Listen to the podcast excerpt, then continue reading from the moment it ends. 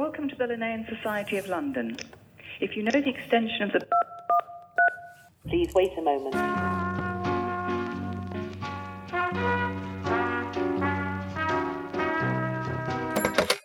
Hello, this is Padma, and today we come to you from the Linnean Society in central London from a 19th century building called Burlington House.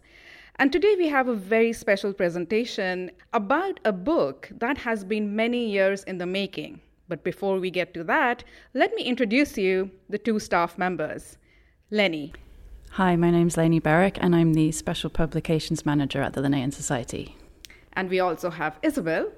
My name is Isabelle Charpentier. I'm the head of collections. Before we get a move on, um, let's try to describe the building and what it is like. Um, Lenny, do you want to describe what the building is like when somebody walks in?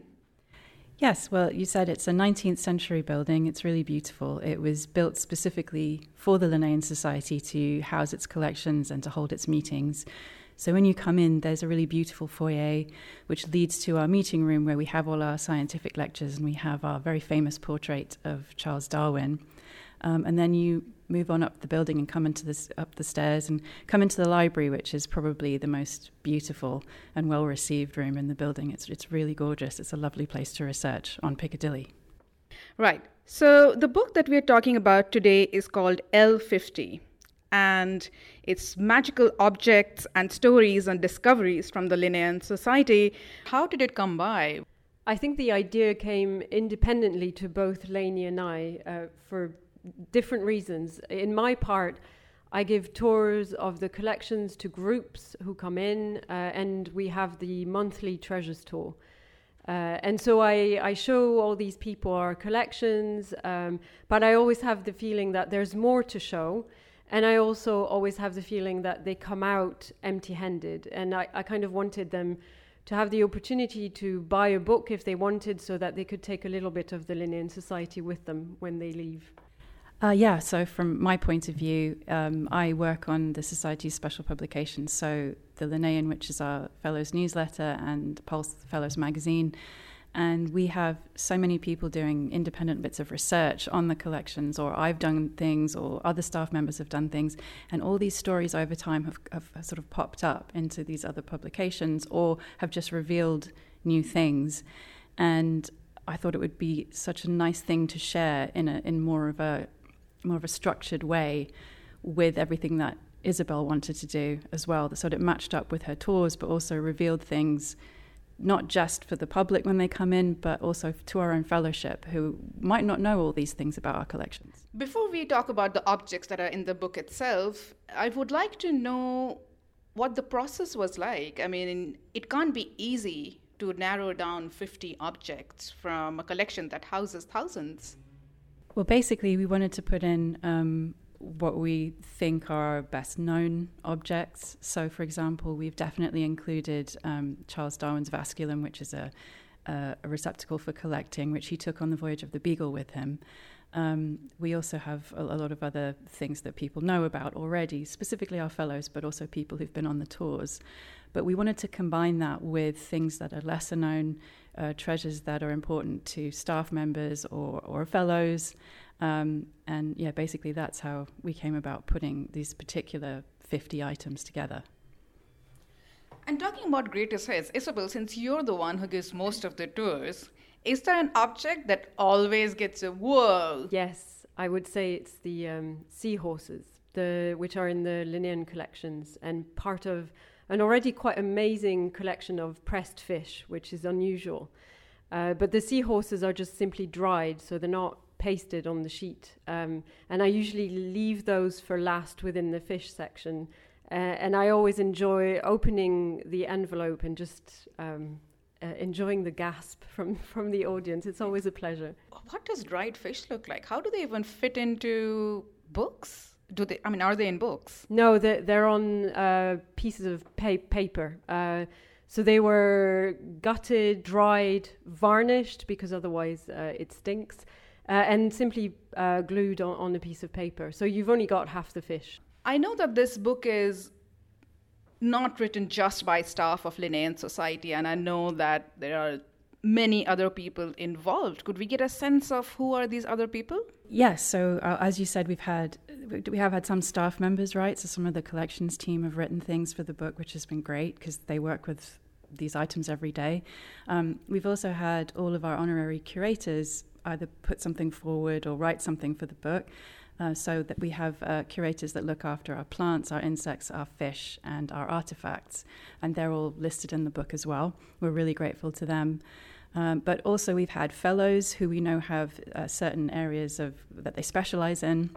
They've written things, um, and also we've had people coming in and doing their own independent research over the last few years, and they've discovered new things within our collections in that time.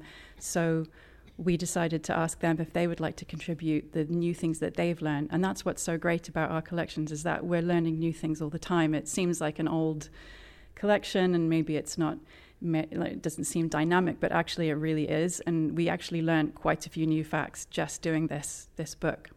Do you remember a story where somebody else came in and told you new things about an object that you didn't know? Um, yes, we had we have a, an agreement with King's College uh, to get master's students coming in every year, and they come in for ten week um, experience and they tend to catalog our collections and then produce a podcast or, a piece of work. And we had these two um, really good master students about two years ago, and they catalogued some of Pleasance Smith's uh, correspondence. Pleasance Smith uh, started writing after uh, our founders, James Edward Smith, her husband's death. And she uh, she survived him for nearly 50 years. She died, she was 103. Uh, and she was a, an exceptional lady, and, and the students really brought that out in a podcast, in a blog. And so we went back to them when it came to the book because they had done such brilliant work and they had uncovered aspects of Pleasance Smith's uh, correspondence and, and life after Smith that we didn't know. Another thing that we discovered was with our copy of Edward Lear's Parrots, which is his monograph of parrots. Um, Edward Lear is probably best known for being for his nonsense poetry, so The Owl and the Pussycat and things like that. But actually, he was an absolutely brilliant natural history artist as well. Really, like, really highly renowned. Um, but with his parrot book, which is very famous and is absolutely stunning, what we found from someone coming in and researching it is that it's it's possible that the society's copy is one of maybe only two or a handful in the world that have the complete set of plates, which we didn't know before that. So it, it was amazing just doing this book revealed that sort of stuff to us as well. This book is of course, uh, primarily about the objects, but there's a very strong artistic element. Um, would either of you care to comment on part of the book that visually delights you? I think it's the alliance of items, actually, which really reflect the way our collections are holistic in a way that comprise specimens, objects, paintings, manuscripts, and books, and and all of it coming together like that, which which makes it really varied, actually. Uh, and and reflects the variety and the richness of our collections as a whole. Yeah, I agree. I think that um, it was it was difficult just narrowing this down to, to 50 items. Um, I should also say the reason why we narrowed it down to 50 is because a it's a it's a great number, but also because uh, we were calling it L. L stands for Linnaeus. Also, it's the Roman numeral for 50. So we wanted it to sort of all tie together. Um, but I think it was already difficult enough honing it down to 50 items. So and, and we're by no means saying that the things in this book are our peak treasures, there's far more to the collections than even is just in this book. And it might be that, hey, if this one goes really well, we might like to do a volume two because there's so much to explore within the collections. Books like this opens up these sorts of collections to people who would never normally have the opportunity to come and see it because obviously not everyone lives in London and we're aware of that. Um, but everything that we do at the society is trying to open open up our collections to the outside world, and so that as many people in as many places have access to them. It's very important. And the other thing is. These sorts of books and these sorts of collections, specifically natural history collections and specimen collections, are really important because they provide a, a baseline from which to do reading so we can actually accurately measure what's happening with regard to climate change. So, with everything going on at the moment, these sorts of collections are actually quite vital. While not giving away the whole book, um, could we give our listeners a taste of what is in it? you'll find Linnaeus in there. That's no big surprise. And I think for us, it was a question of actually limiting the number of items that related to Linnaeus because definitely and perhaps I'm a little bit biased but you know because the collection the Linnaean collections are in that in the collection store in the vault they are probably our most treasured uh, possessions.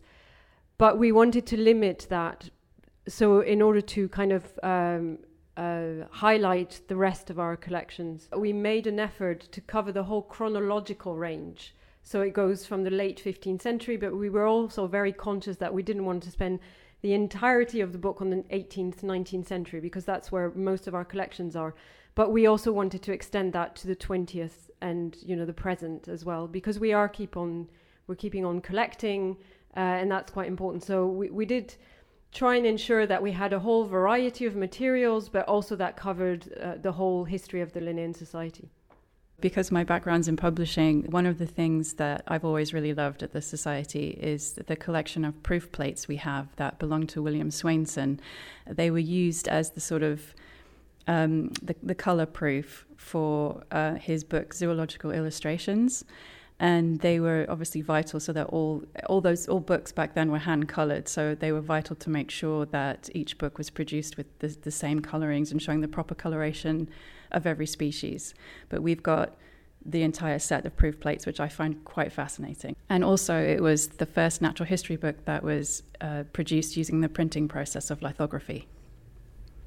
And of course, after listening to all this, people will be scaling the walls to get a hold of this book. So, where can people buy it? Well, the book will be available on our website um, from the 20th of November. And if they go to www.linnean.org forward slash L50, then they'll be able to purchase a copy there. Fantastic. Thank you, Lenny.